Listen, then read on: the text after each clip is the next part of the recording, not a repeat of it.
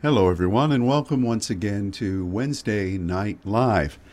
This is Ron Crawford coming to you from the Father's Church in Dallas, Texas. And it is a great, great privilege to be able to share the word of the Lord together among his saints. And I especially greet my own dear congregation here in Dallas and as well all of our friends and family of the saints that are positioned by the Lord in places across this great country of ours and the other countries of the world. What an amazing thing God has done. What what an amazing network orchestrated by God. And um, I just can't give thanks to the Lord enough for his ways they're past finding out, the scripture says. It's a way that seems right to us. The end thereof is destruction, but God's ways are the best, and they are miraculous. And I, uh, with great excitement, come to you today to share this teaching, which is fresh, fresh from the Lord. And in fact, uh, today we have a teaching outline, but I readily admit that it is initial findings of a treasure trove of understanding from the Lord. I know that here in Texas and from my own uh, understanding of what happened in Pennsylvania when the first oil geyser hit in Titusville. Happened a lot here in Texas and in Oklahoma.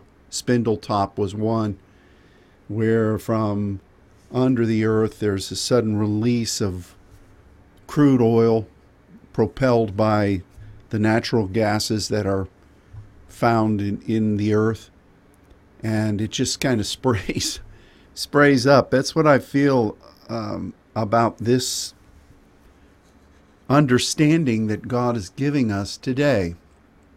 And so there is a teaching sheet available for you. The title of this is Affections. Uh, I have to tell you that the way God brought this to my understanding was as a part of uh,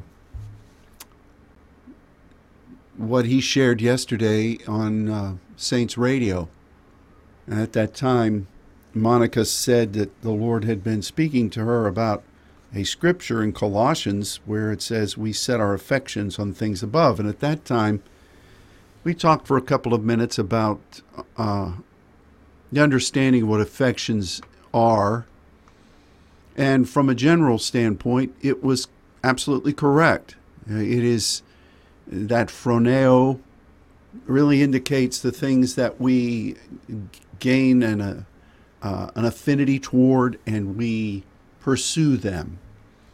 And we have to make sure that our natural proclivities and the things that we passionately seek after are things that God wants, and we, we should be continually dying or causing um, sacrificing on the on the altar of the Lord those areas where our natural or earthly pursuits would cause us to careen off, keep them in check, and um, only focus on the driving priority of what God wants. That is true.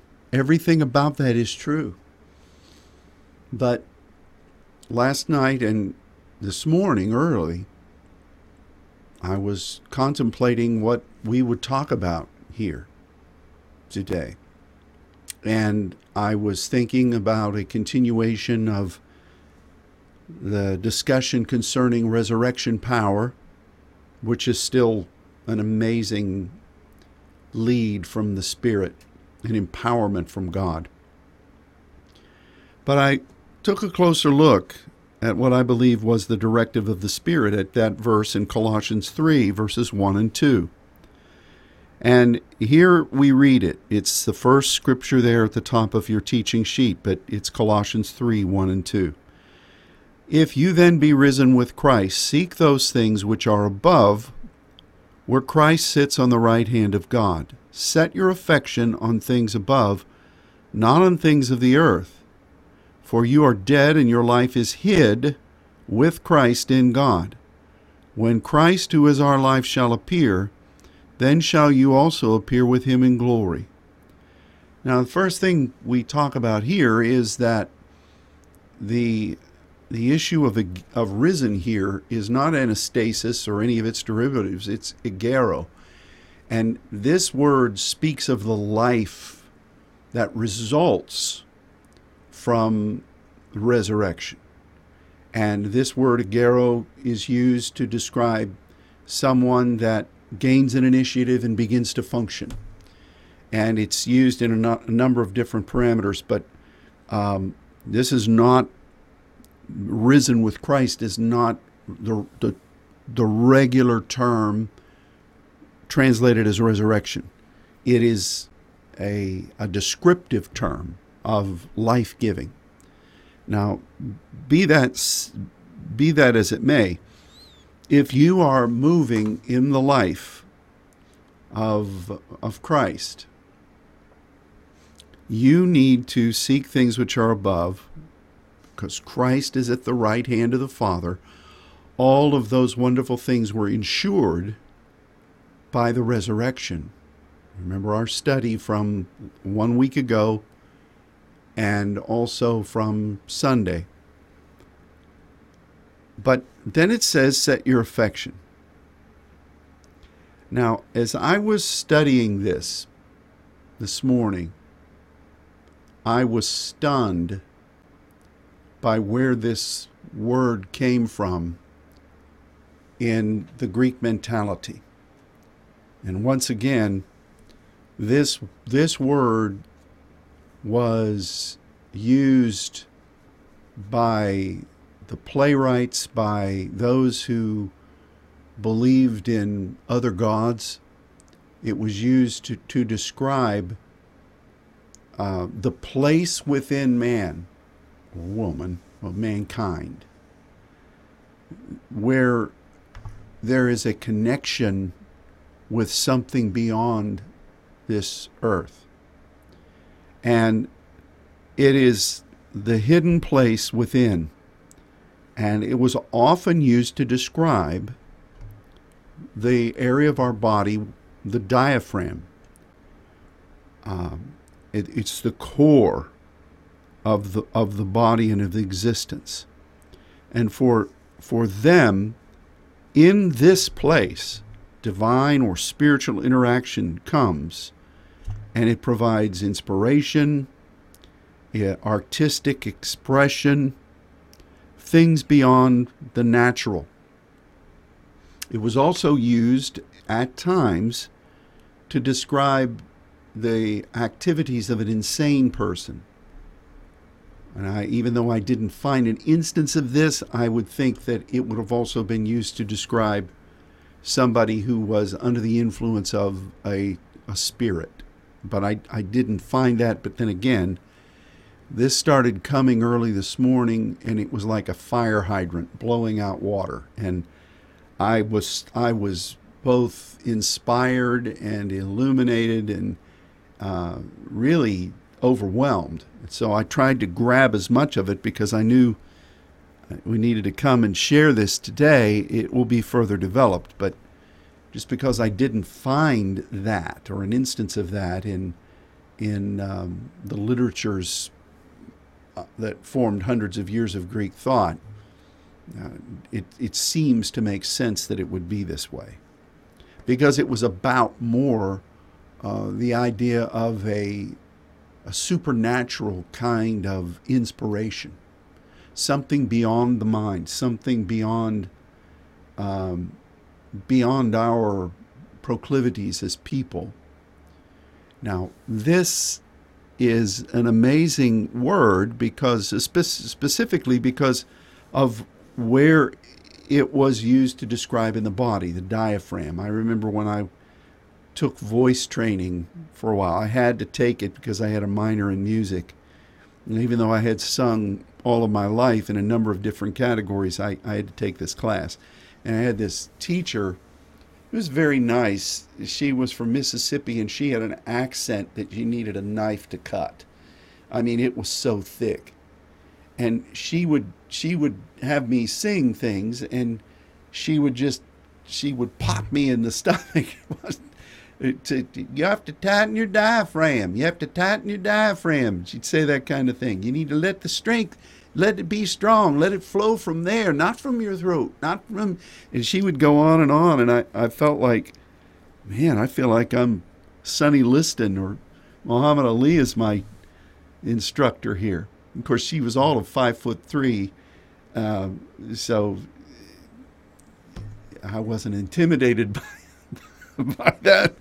But, you know, it was there that I learned, and I knew this from athletics, that this core area was really the heart of our, our balance and our strength. And, you know, we even say things like our core belief. Um, and, and it lines up with the studies that we've done in the Old Testament about the Ma'ah and it it really the Greek mentality of of the root meaning of this word really in so many ways describes the ma'ah or what the scripture says in the Old Testament of the bowels. And we've studied about that. We're not going there today because we have a lot to cover in the New Testament. But um, that that core place, which I believe to be the heart of the Spirit of God within us. It is the location which most readily personifies where the Spirit of God is in us. It's, it's the, the core, it's the central place of the Spirit.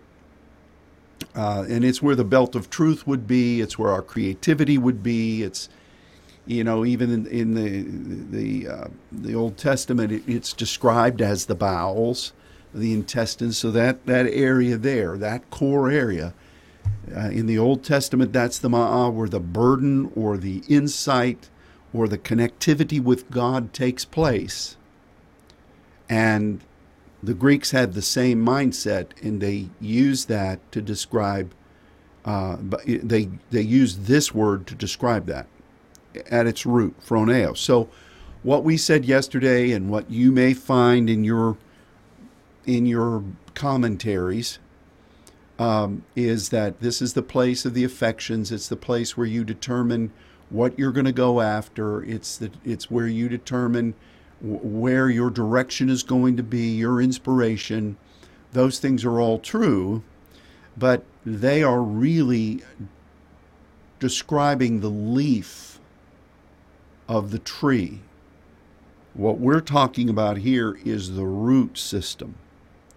And that's really what is indicated by this word and what I believe was what the writers of the New Testament, under the inspiration of the Holy Spirit, why they chose this word to describe things. Because with the Greeks, philosophers, they had a lot of words that talked about thoughts and logismos and you know all kinds of other uh, descriptives of mindsets. But to use this word, knowing that this is what this word meant in the people who formed the word, it's, it's very fascinating. So the scripture says that we need to make sure that that place is connected with things above, not on the mindsets of the earth. You have to be dead, for you are dead, but your life is crypto with Christ in God. The crypto is that hidden place. We've talked about that and studied about that. It's it's um, it's what in in the the writings to the Corinthians, he, Paul said, somebody comes in, you prophesy to the crypto, the secret things. Uh, and again, this is an extensive study that we've done in the past, but I just think that this collection of words that Paul uses, he says, you know, you're moving in the, you're alive in Christ, and you're alive since his victory at the resurrection, where he is now at the right hand of the Father. So you need to make sure that you are letting this measure of this deep place in him, which is born again. You know, in the Old Testament, the Ma'ah was, to, to some degree, it was functional, but it was limited. It's that, you know, every person has the deposit of the Spirit which you give up when you die, just as Jesus did. He gave up the ghost, and that is a scriptural term. And that area is either it's it's how people have life on earth. But it becomes born again in spirit to discover those hidden things that God, spirit, and truth, those hidden things, truth is something that was hidden that is no longer hidden uh, we we uh, we function in that way before God when we're born again, or we should. And so, and and your identity, the hidden identity of God in you, which is a continual um, revelation as we seek Him, uh, that seeks this that that partners with the things that God is wanting to reveal and inspire us to understand and to do. So you see this, and it, it's wonderful. Um, but we set our affection on things above. Literally, we set this core place, the ma'ah, as it were, where the inspiration of God comes, where we receive His truth and where it's the heart of divine revelation. We, we set that, and set your affection is all the same word. Some of you are looking. Set is this word. Um, but we have to recognize that that is what's going on. That area, uh, the, the heart, the ma'ah, that, that, that area, the spiritual base is is what is born again and we need to make sure we align that and its power and its uh, its meaning uh, with what God is wanting to do from His right hand. So let's look at a couple of places where this word is used and some of the derivatives because to me this is one of the most exciting things God has ever shown us. It answers a lot of questions for what God is doing now, how the enemy is uh, trying to move on the earth, um, what we need to do in spiritual warfare, how we need to treasure the gifts God has given us. I mean, it, it's it's amazing. This carefully chosen word with its inherent meaning is such a treasure from God. Now, the first thing we look at is that Jesus did this. Philippians 2, verses 5 through 7. Let this phroneo be in you, which was also in Christ Jesus, who, being in the form of God, thought it not robbery to be equal with God, but made himself of no reputation, reputation, and took upon him the form of a servant, and was made in the likeness of men. What a glorious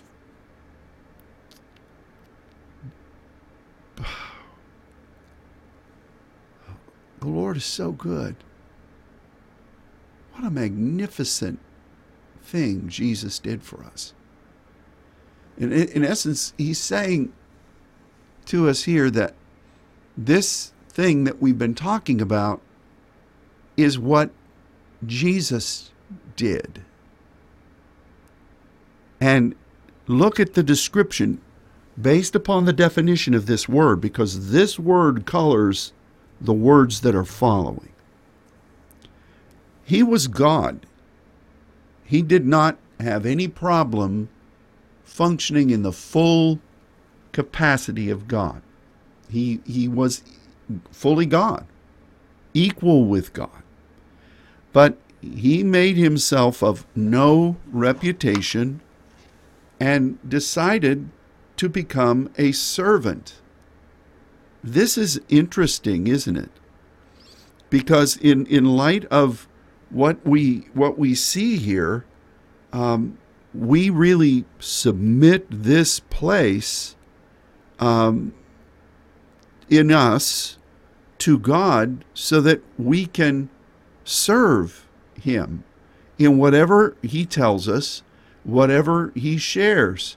Um, and, and this is what Jesus did. And, you know, that, that word for translated as reputation means that you make yourself void. You, you make yourself of no effect. You empty. Uh, you cause a thing to become hollow. It has it really uh, it can be used to describe the opinion of somebody else for you. But as it, it at its heart, it means to look as if you've got nothing. So, doesn't that describe what we want when we come before God and, and say, I am your servant, I am your son, I want you to speak to me and through me. I'm not coming to you to preach at you or to amaze you with my intellectual prowess, which is nothing before God. But I'm going to open myself to this place, the center of my being, where your spirit is, where I've been born again. I'm going to want to receive your truth. And to do that, I'm going to become empty. No reputation, hollow, void. I recognize that I am nothing. And I have to lay down all of the other things that I think I know and receive from you. What beauty there is there. And he demonstrated the likeness of man. He patterned what we are supposed to do. Now, how did he do that? Well, you have lots of verses. He was praying continually. He came to do the will of his Father. He didn't come to do his own will. Uh, he, uh, if you see me, you've seen the Father. Whatever I see my Father do, I do. That is all saying, I am nothing. I am only reflecting what He is revealing to me. And so I think this is this is a very important insight. Now Paul also said in 1 Corinthians 13 11 uh, that this is what we should do as we become mature. When I was a child, I spoke as a child. I phroneo as a child, and I subsequently thought as a child. But when I came became a man, I put away childish things.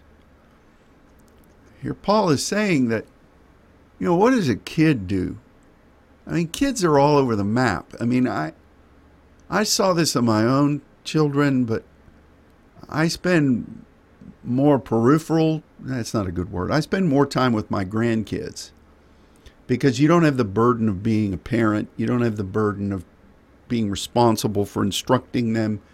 It's just a different relationship. But I, I see glimmers of their giftings in my granddaughters. I see sparks of divine inspiration and I but I see them just as kids just being kids and you want them to be that um, they can do something or display some kind of uh, of a of a gifting that is just astounding. And I'm not giving grandparents speak. I'm saying that or this was from God.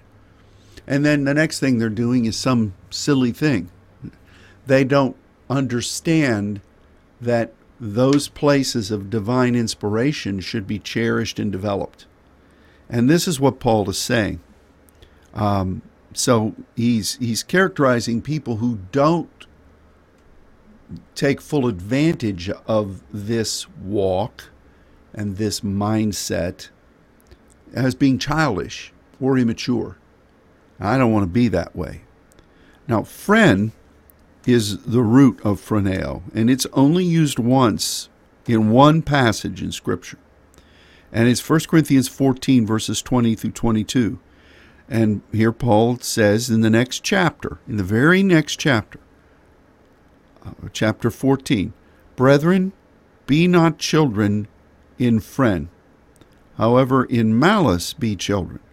But in phren be men. In phren be men. In phren be mature. In the law it is written, With men of other tongues and other lips will I speak unto this people, and yet for all that they will not hear me, says the Lord. Wherefore tongues are a sign for them, not to them that believe, but to them that believe not. But prophesying serves not for them that believe not, but for them which believe. Now, what does this mean? Why is there this connection? Why do we need to be mature in this phren, the root of this uh, dynamic? And why did Paul connect it with tongues and, and then subsequently prophecy? Well, for this reason. What we've learned about speaking in other tongues and then diversities of tongues from the scripture is that when you are praying in an unknown tongue, you're speaking directly to God. You're communicating with God. It also says that you are speaking mysteries or mysterion or the the evolution of how God is revealing his mysteries it says that we are building ourselves up. We are utilizing the capacities God has put in us and and and fully well not fully, but we are demonstrating the architectural plan of what God has given to us and we're edifying. We're being built up through this. And that whole process entails the fact that you're willing to submit your natural mind and your your your ability to speak very persuasively and very eloquently and you're speaking in these glossolalia or these uh, genoslalia uh, you, are speaking in these languages that don't make sense which really does say to anybody look this person is not operating according to the natural mind. This person is not gaining uh, whatever it is they're doing for any natural benefit. If there ever really was a sign that said, This is in the natural hollow, and this is a source of something that then is not from humanity, it's from the divine tongues and unknown tongues are that. So that is why it's a sign. It's a sign of what? Phren. It's a sign of phren, which is just talked about right there. It's not, see, we'd say this as Pentecostals of old. And it never really jived with me because we'd say when we speak in tongues, we, you know, it stands out and people look at it and they say, What is that? What is this? Peter says, This is that. But, but you know, for me, I, I don't really want to advertise that. I mean, you put a sign out for something that you want to advertise. You know, you want to say, come here and eat, like McDonald's used to say, over 80 million served. I mean, I was a, I'm old enough to remember when they would put that number out as their numbers would grow. And now they don't do it anymore because it's billions of people that are eating and it's just hard to keep up with. It's almost like the national debt. So, um, but to me, signs, tongues as a sign, as a Pentecostal, we would preach it that way as a distinctive, but it never really made any sense to me, especially as a pastor. And any pastor, uh, I don't, if, if you're being honest, you would think if somebody comes in visiting to my church, especially some family who is a solid family, who are good tithers, and who really are looking for normalcy, not some idiocracy, not some crazy place. I hope nobody, Easter Sunday was always this way. I hope none of our, our undisciplined people don't go off and spout because they believe they're going to be assigned to these people by their extravagant demonstration. And, you know, we would think that. Pastors think that, whether they admit it from the pulpit or not, that's what they think. So to me, the, the concept of it being a sign in that connotation never made any sense. It would have been one thing if, if when you spoke in other tongues, it was like the sound of angels singing. And if anybody heard that, they would come and say, What's that I hear? Like, uh, uh, like, you know, oh, I won't go into illustrations. We got a lot to cover here. But that's not what our tongues do. I mean, there, there are a lot of people who say, you know, these people are drunk. Even on Pentecost, there were people around that said they're, they're drunk. That, that's not the sign you want. Well, bless God, I'm just going to be as, uh, I'll be more vile than this. You know, that's the pathway we went down to describe the sign. But that's not what the sign is. Yes, it is a distinctive but the sign is connected to the phren, which means these people are not functioning in the natural.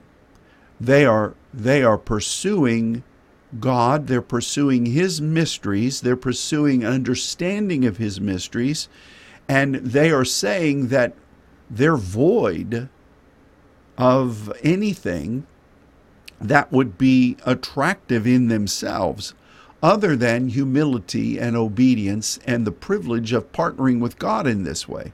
So it's a sign of their hollowness. Does that make sense? To me, this explains something wonderful. It, it, the explanation is there, but it really brings a fuller understanding and a, wonder. So then it says that signs or tongues are a sign of this process uh, but but then we have to take what God shows us out of that empty place and begin to prophesy it. And then that helps those that believe. The unbeliever is not going to want to walk in the revelation of the Lord. Gee whiz, I've had people in my church who didn't believe, and they didn't want to walk in the revelation of the Lord, even though it was backed up by umpteen verses. Does that make sense? So the key to this passage, this this hallmark passage for Pentecostals, is not that we stand out like a sore thumb when we speak in tongues. That's not the kind of sign that any pastor really wants. But the sign of tongues is phren. We are we are moving in this phren, this emptiness, signifying that this place in the Spirit, the Bible says that when we pray in tongues, our spirit prays. And it's a sign of that. It's a sign of the Spirit of God in you being born again. It's a sign of the Spirit of God praying this. It's a sign of you communicating with the Father, speaking His mysteries, and, and it's a sign that you're saying to everybody, I want to be what God wants, and I am setting my phroneo on what's going on at the right hand of the throne. Isn't that beautiful? And so then that's why prophecy comes the understanding of what we die to and what we proclaim and what we understand uh, from a from a building doctrinal revelatory process, and that benefits the believer. Wow. But to understand that I keep I need to find another word. To to grasp the meaning of what Paul is saying in here. That we move in phren, in maturity, and then we speak in other tongues.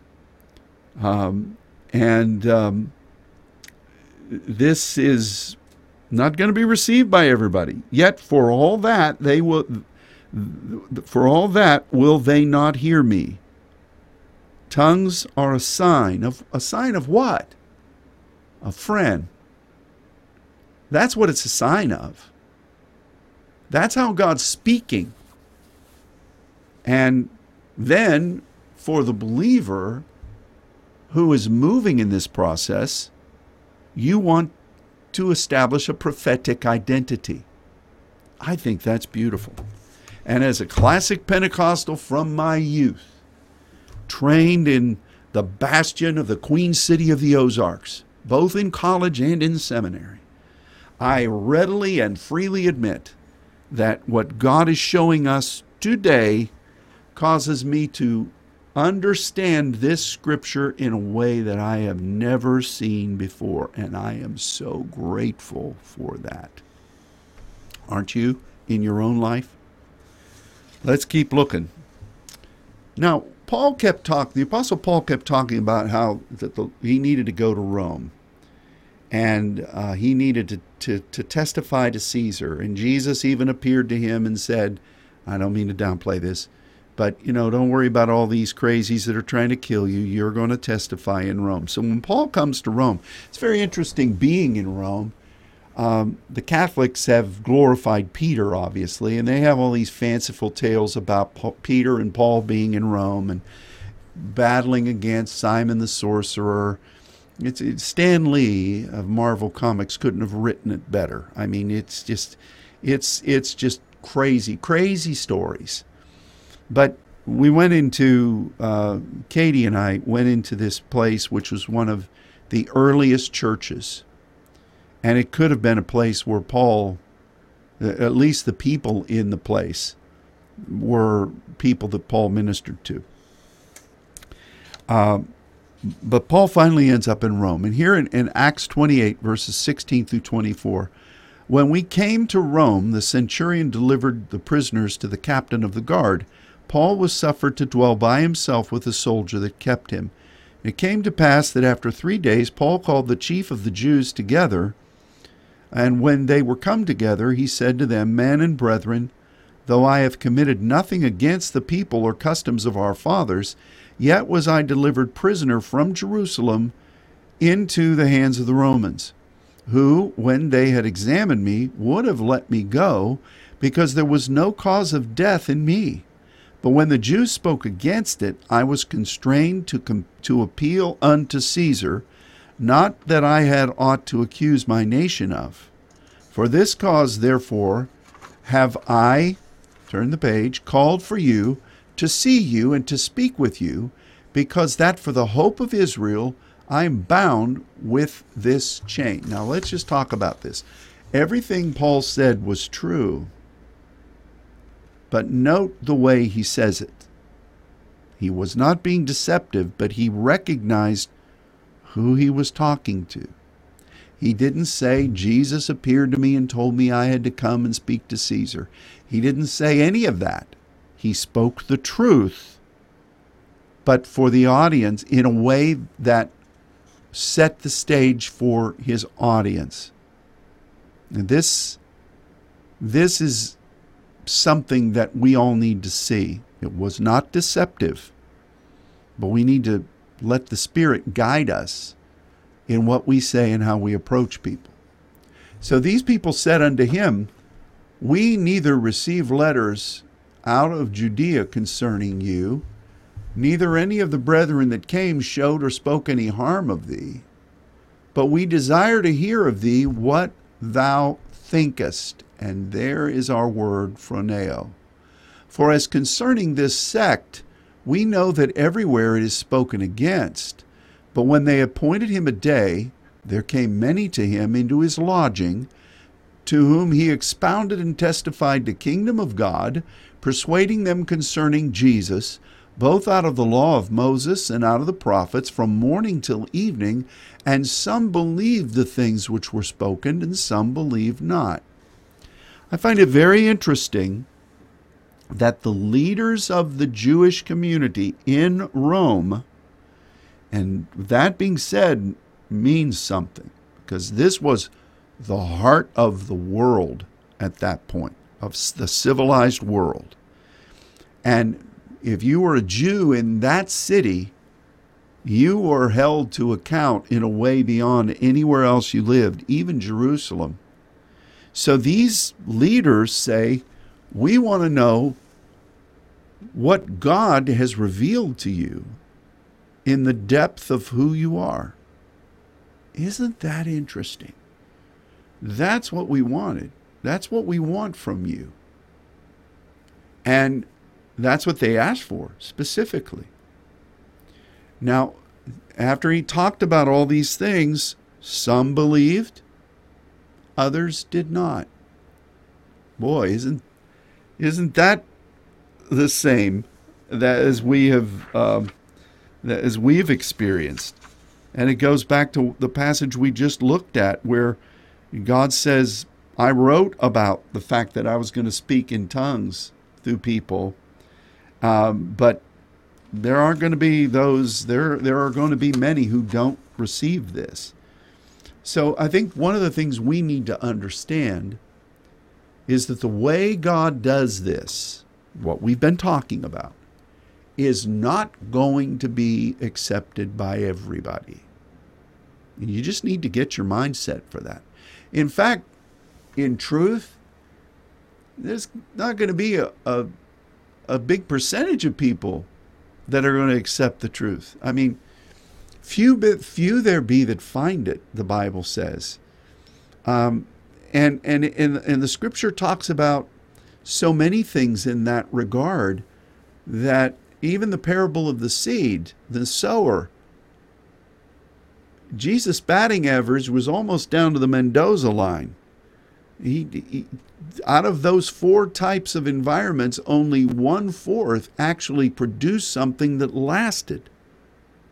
Look it up yourself.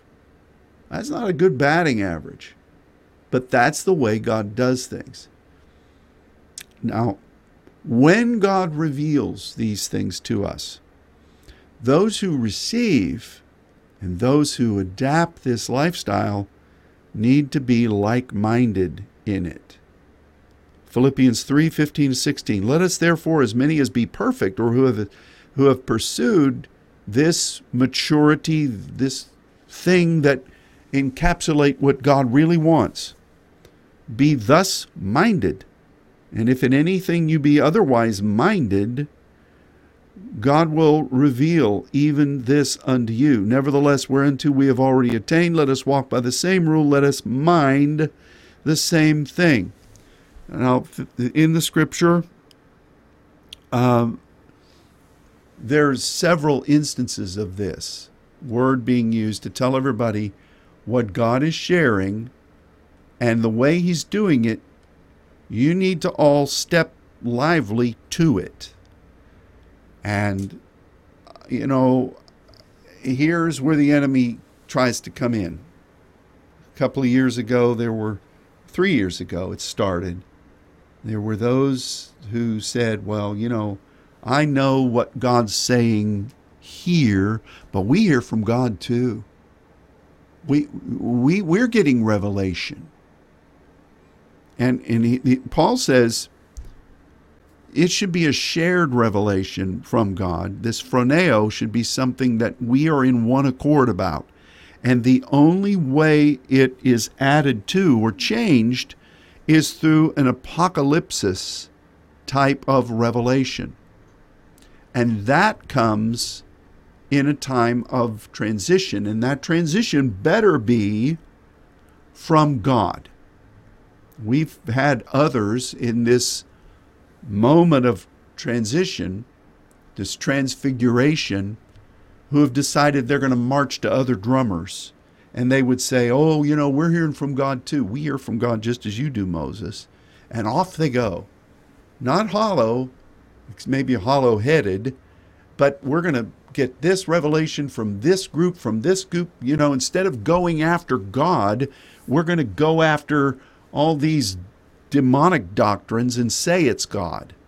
How bizarre. But here Paul says, you better stay in line with what God's sharing from His Word.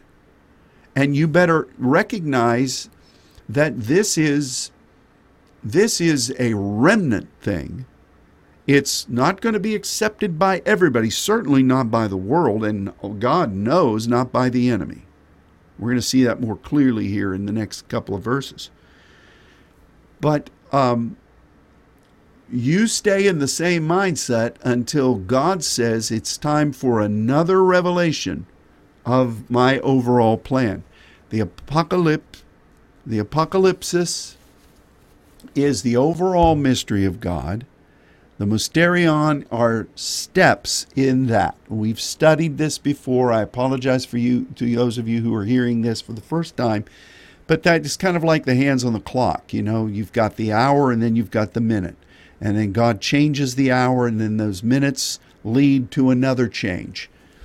So Paul is saying, he doesn't say to reject or to get rid of the things that has been built on, but uh, uh, revelatorily, but but when God transitions into a new phase or a new season, that's the only thing that would take you out or take you from this established mindset of revelation from God. And when that happens, you all enter it together and you go forward, which is what's happening right now, which is why I think God is just downloading these bombshell building upons, whether it's how you minister in the glory. Uh, you know, whether it's what is the power, what is the true measure of the power of the resurrection. And now, here, what is this measure of New Testament understanding of the Ma'ah? Why did God save all this for this point? Well, it's Him that's leading us. He is leading us. So, let's keep looking. Lots to go yet. We're in the fourth quarter here time wise. Um, probably in the seasons of the Lord too. Flesh versus spirit, Romans 8 5. For they that are after the flesh do phroneo, the things of the flesh, but they that are after the spirit, the things of the spirit.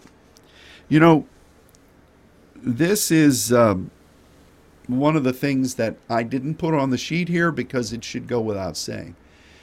But God warns against those that go against natural affections. And he uses that warning a number of times in the scripture, same word. And how the enemy gets people to go against the things that they were created as humans to be and to then say that this is the way I'm created. Well, no, it's not. You've perverted the way you're created. And you're using the creativity that God gave you to do something other than what God ordained for you to be. Now, I'm not going to go, that's a whole lesson in itself, but it sure is appropriate for our world right now.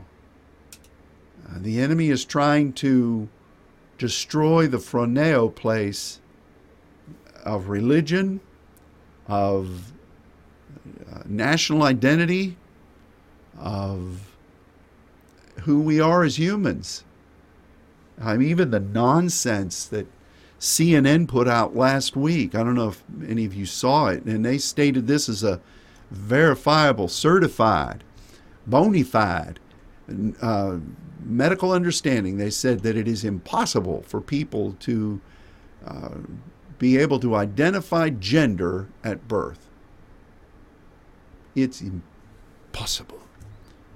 Well, that set off a maelstrom of Pinocchios. And but that's the mindset of people. You know, we we are going to go after what we want and it doesn't matter what you or anybody else thinks.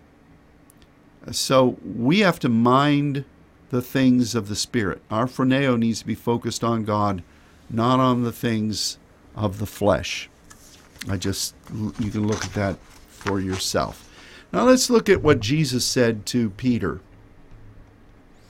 Uh, when Jesus was saying, I need to go up to Jerusalem, I need to submit myself uh, for the cross, and this didn't sit well with Peter, and he rebuked the Lord. And at this point, Matthew 16 23, Jesus turned and said to Peter, Get thee behind me, Satan.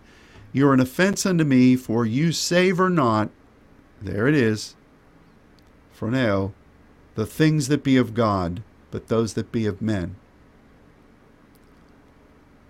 Here Jesus addresses Satan in regard to the phroneo of his identity in God, of Jesus' identity in God. And I think that's very interesting because this was the place in Peter that the enemy targeted. And I suspect that this gives us an indication of how the enemy tar- would try to target us, would try to target the very elect, to hit that phroneo place, that ma'a place.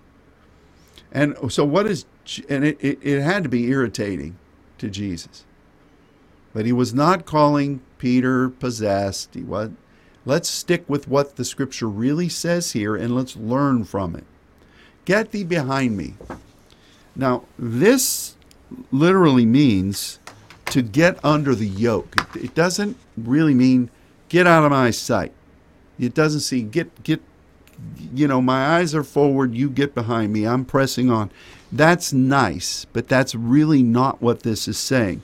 It really means to get under the yoke or submit to what the yoke is or to submit to what the directive is, to submit to uh, the uh, the commandment that we're following, to lead or to to stay under. And this this word is used, get thee behind me, to, to speak about um, being under peace in Scripture, to be under healing, to be under a command.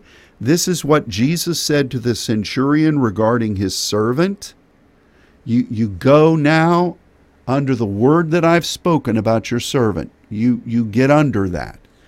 It is what he said to the leper who was cleansed, go your way, go your way, use that word, and show yourself to the priest. He said that to the man that was lowered through the thatch of the roof.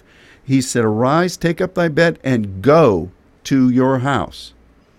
And he said it to the woman with the issue of blood after she'd been healed. Your faith has made you whole. Go in peace. Be uh, go under this directive of restoration and be whole of thy plague. So, what did Jesus say? He didn't wasn't really saying, "Get out of my face, Satan," or "Not today, Satan." He said two things.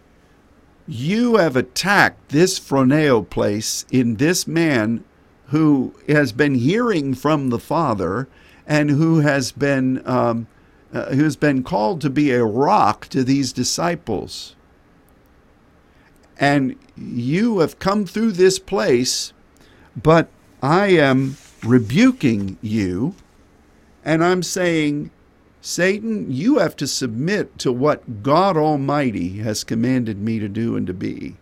You're not going to get me to vary from this. Really, this was an attack through Peter at what Jesus was ministering from in the phroneo of his life. And Jesus said, Get thee behind me. In essence, I am going to stay under the yoke here. This is the yoke of Christ. My yoke is easy, my burden is light. I'm going to fulfill what the Father has said for me to do, and this man who's with me is going to do that too. Satan's going to try to sift you as wheat, Peter, but I prayed for you. So the two operative words here is the phroneo and what it means for what Jesus said. Was this statement really directed to Satan? Was Jesus telling Satan to get under the yoke? Well, he, uh, how many times over the millennia had God said that to Satan? Uh, that was a directive from the throne. Here is my word. Get under it and serve it. Yes, I think that's part of it. But I also think it was what Jesus was saying about himself. You, are trying to attack through the phroneo of this man, and you're trying to attack me and my phroneo through it. And, you know, I'm staying under the yoke, and I'm going to fulfill what I came here to do as a servant of my Father. Isn't that wonderful? Now, I've had, I, I readily admit that I, a couple of years ago, when the enemy came against the phroneo of this Saints network, I was stunned. I I I was so overwhelmed by it. I, I've I tried to describe it at the time like that movie. Some of you can say, "Well, I never saw that." Just stick with me here. There's a movie about William Wallace of Scotland fame, and he was fighting against the Brit the British uh, King Longshanks for the freedom of the Scots. And at one point, they were battle they were fighting in the battle, and um, he f- discovered that the man who was supposed to be the real king of Scotland had betrayed him and had gone over to serve the British king. And the look on Mel Gibson's face as William Wallace when he understood that. That's the best way I can describe what I felt because through the phroneo of others being compromised, people that I had trusted, suddenly the enemy was working, and I thought, how effective have we been, really? I felt like I had failed them. And I, I, I, I never doubted God, but it just stunned me. And it lingered for months. I stopped writing. I kept preaching. I kept praying. It's not like I shut off, but I, it really had the effect what good is what you've done really manif- how has it how how has it manifested itself? The things that that we've all shared and understood now are, are being rejected, and not only are they being rejected, we're being told they don't want to hear them anymore, and that there are other things that are better than this, and we've missed the mark. Um, and you know, I'm not faulting anybody, but I I see this scripture here, and it it ministers to me. This is the tactic Satan was trying to use against Jesus through his main disciple. And I think everybody would agree that Peter, James, and John were the big three, but out of them, Peter, oh, John loved him the most. Yes. But Jesus said to Peter, you know, you are going to have to stabilize this group. So he says, when Peter says, No, you're not going up to Jerusalem, the phroneo that you've received from the Father, we're not going to accept. We're not going to take this lying down. And Jesus turns and says, Get under the yoke, or I'm under the yoke, Satan. It could be either way. And both ways work.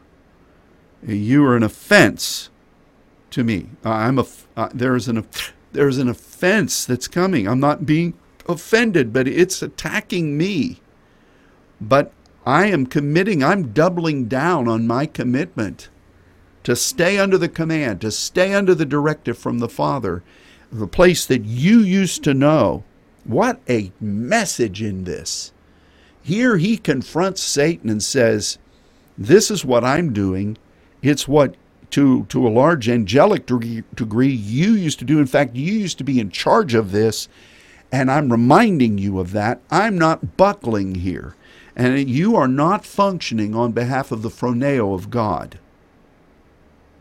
Isn't that astounding? Wow. I'm I'm blessed. It, you had to go through the to do of this to be able to teach it. Whew. Let's just all take a breath. Whew. Now, Jesus used this word or aphron to be without phroneo, to be without what God is wanting, to describe fools. Luke 11:40, Luke 12:20, Paul used it in Romans 2:20, and it it it really describes those who won't walk in God. And Jesus called them fools. He called them this. Now the Old Testament says, "Fool has said in his heart there is no God." The Bible also warns, "Don't call anybody a fool." We need to get the full counsel of Scripture. If Jesus is saying this is happening and that's what's being translated, then that's what it is. And in fact, Paul, the apostle, spoke about foolishness on his own benefit. And and he would say he would say I'm going to boast about you or I'm going to talk about how my relationship is with you and forgive my foolishness. I'm going to I'm going to stray from the phroneo here for a moment and I'm going to talk about you from my own belief, from my own love for you. I think that's very interesting. But Jesus says there are those that are going after the things of this world and they're fools. And and the reason the way they're going after the things of this world is by not getting in line with what God gave them spirit uh, why God gave them spirit to begin with. This is just what a what a topic and and the, some of the best stuff is yet to come. We're past time but we're going forward, friends send a word out to our network affiliates that we're going into overtime here. Um, this this derivative aphrosine uh, to be outside of the uh, the phrone of God is used in Mark seven, where verses twenty two and twenty three Jesus is listing a parade of sins and I just listed from 22 to 23, there are more of them before this thefts, covetousness, wickedness, deceit, lasciviousness, an evil eye, blasphemy, pride, foolishness, aphrosine. All these evil things come from within and defile the man. So it would be said here I, in the words of Jesus, very clearly that this central place of Phrone, where we're supposed to be hollow and empty to receive from God, to receive the deep things, to communicate with God in unknown tongues through the Spirit, that in the world, this is the germination place of thefts, covetousness, wickedness, deceit, lasciviousness, and evil eye, blasphemy, pride, and a whole score of others right before that. These are evil things. They come from within and they defile. Do you see this? How could you not see this? Now, the last thing is really, an, uh, it's all been great. Obviously, we got to develop this further. But when Gabriel was talking to Zacharias about John the Baptist, who would be the friend of the bridegroom, who Jesus identified as a type of Elijah. And we know that what, what Gabriel's going to say here is a reference to the promise of the Elijahs and the Elishas in Malachi 4. So Luke 1:17, this is Gabriel, one who stands in the presence of God at the right hand, the communicator, uh, the one who is the mighty man of Elohim. And he says, he shall go before him in the spirit and power of Elijah, to turn the hearts of the fathers to the children, and the disobedient to the phronesis of the just, to make ready a people prepared for the Lord. What is the angelic view about this Elijah Elisha business? It says that those that will come to follow what Elijah is doing, those that will come into connection with the Father, those that will serve Him in the, as the Elishas, are going to stop being disobedient. There's a lot of young people today who are moving in disobedience, false doctrine, rebellion, the, the prince of the power of the air. But some will come into this pathway of phroneo with the righteous, and they will join together to make ready a people prepared for the Lord. This, do you see this? This is the key to the Elijah and the Elishas. This is our only message. It's not by getting woke and protesting and allowing for all manner of sins that Jesus just we just saw him talk about that would germinate in this central place. But instead, the Elishas are going to know the Father, they're going to partner with Elijah, and they are going to be moving in this phroneo, this phronesis, as righteous ones to make ready a people prepared for the Lord or for the plan of God. My, my, my, my, my. See, wasn't it worth staying for the extra time?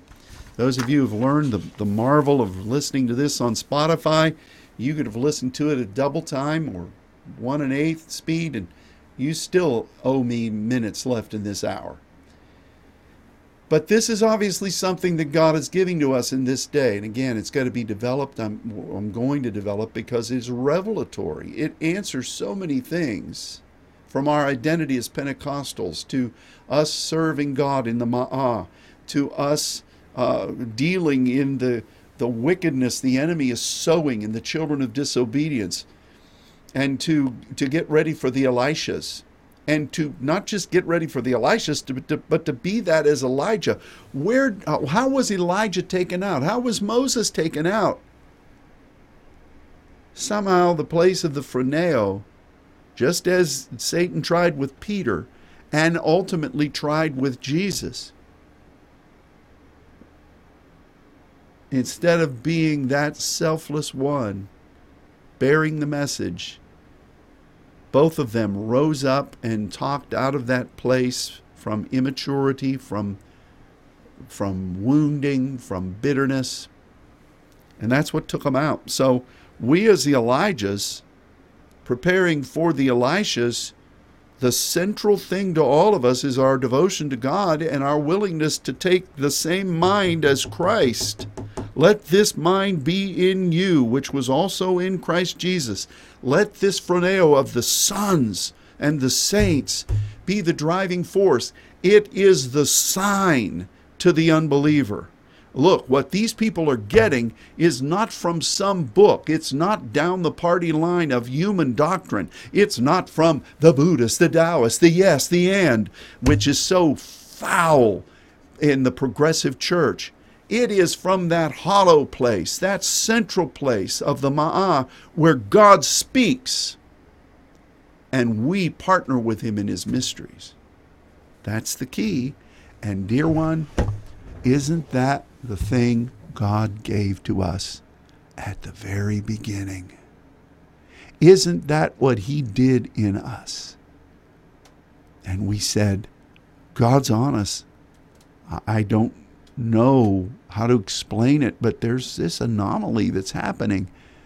We, as Pentecostal people, that same old unknown tongue we had now is like a river, a torrent, diversities of tongues.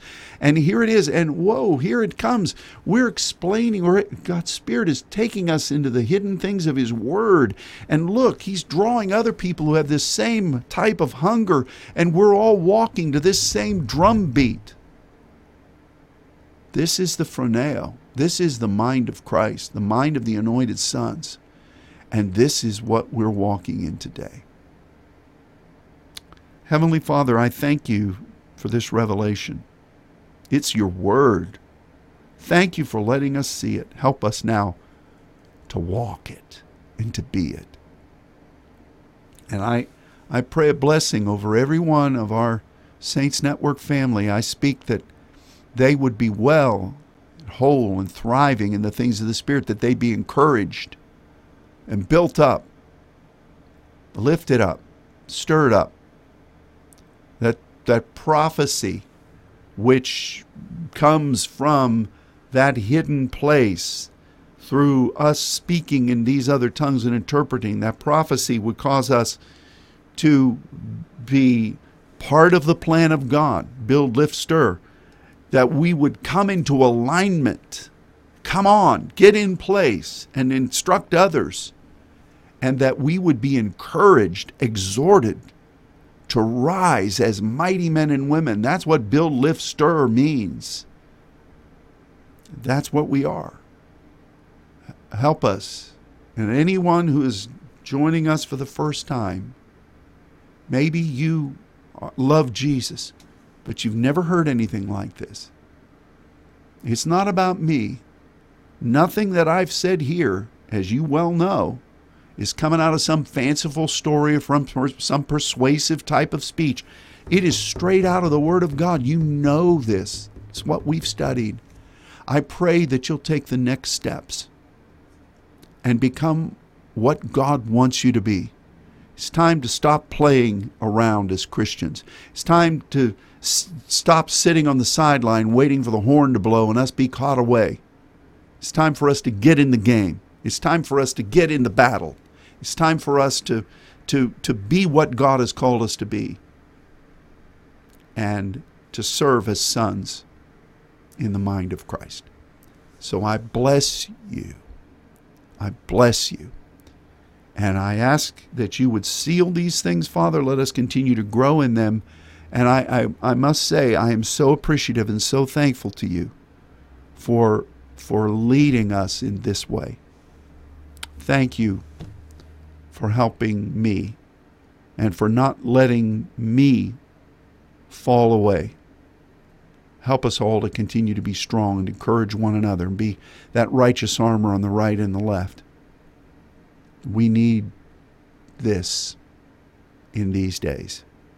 But mostly we need you and we need your word. So we seal all these things in the name of Jesus, and to all of them we say, Amen. Let it be as you desire at your right hand. Thanks for joining us today, or joining me, joining all these ones from the Saints Network who are listening.